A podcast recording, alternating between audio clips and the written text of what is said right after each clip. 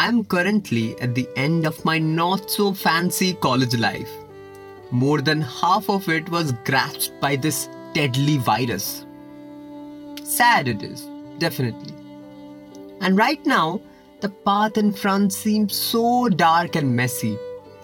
I don't really know what next.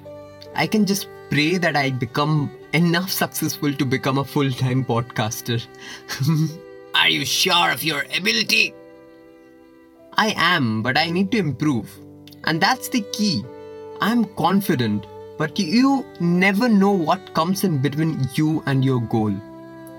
Anyways, let me get back where I was. So life right now is standing at a very crucial juncture. One wrong decision and it's all over. Indecisiveness can annihilate you entirely. But amidst all the crisis, what's important is to take all the hurdles as and when they come. Look, you don't have to deal with all the adversities together. They will come one by one. What worries us more is the thought of those problems rather than the problems themselves. We mostly live in the future, which makes us worry too much for something which may not even occur. That's weird, but true. We dwell in the future and scare us more by the thought of the challenge. What we don't understand is the importance of living at the present. And not planning for the future, right? Look, you need to understand this deeply. It's obviously a big plus point if you have your roadmap for the future.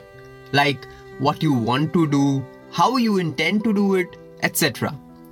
Pre-planning is essential. Pre-worrying isn't. And moreover, what I want to say is that you should prepare the blueprint mostly for what's coming in the immediate future, not what will happen later. I will give you an example to make it clear. Suppose you need to submit a project tomorrow. You have a very important meeting the very next day. After that, you need to go and meet someone and convince him to help you. All three of these are pretty important events and crucial to your life. So what will you do? If the thought of these three events occur at your mind together, you may feel stressed. But it's not like you won't be ready to face the situations. So what's right is, prepare for them one at a time. Keep yourself ready for all of it, but react to the incidents as and when they come. That's how you do it. Planning is necessary, worrying isn't, and all challenges are different. Easier when you give them a thought individually. Together is stronger. This is a resting fact for anything and everything. But isn't it important to be mentally prepared for the worst? 'Cause then if something good happens, you can be a bit relieved. People think this is a great way, but after all, this gives you too much stress. Always being prepared for the worst can lead you to depression, and you may not even enjoy the reality. Now tell me, does this make any sense? Why spoil your present by dwelling in an uncertain future? What's the guarantee that things will be worse? Can't you just manifest for them to be good? In most cases, your thoughts have the ability to make a difference. That's very idealistic. Not at all. Why will it be? I am never saying to not expect anything bad. But it can't always be bad. It's our tendency to expect that something wrong is gonna happen. I can cite a very relatable example.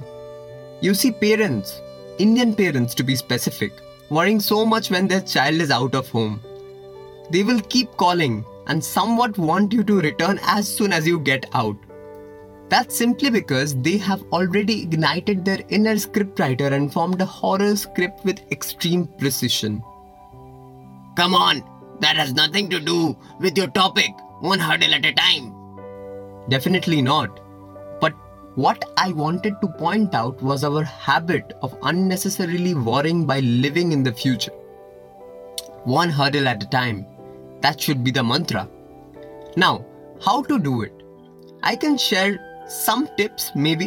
The best advice is to keep yourself engaged and not procrastinate.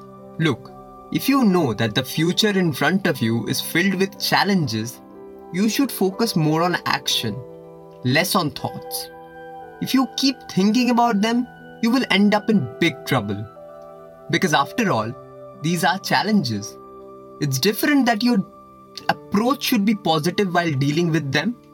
But here's the catch. You need to deal with them, after all. And dealings are never easy. But if you live the moment worrying about the future dealing, then in most cases you will spoil both the present and the posterity. But in most cases, it's impossible to not be scared when you have too much to face too soon. Yes, I know. And that's when the second tip comes in. I told this earlier. Together makes it stronger. And this is what should make you look at things individually. If you find an issue alone, you will understand that it's very less capable of causing trouble for you. It tests you, and you need to work to get over it. But it doesn't have the strength to exploit you to an extent that it will entirely break you down. And once you are done with finding an effective solution for a problem, move on to the next. Humans have a weird nature of doing too many things at a time and then ending up doing nothing correctly. This should be avoided. In the end, though I am saying all these stuff, I have a crucial time waiting in front of me too. I don't know how to effectively get over it, which is why I try to pretend that it's okay. But yes, I try my best to focus on one at a time and go slowly ahead. Trying times demand more attention to yourself and your needs. Do that. Treat yourself well. Try to understand which approach would give you pleasure and let you complete your job too. Never get intimidated too easily. It's always about how you deal with a problem and not let yourself be its victim. Thank you for listening. That's all from my side. Take care.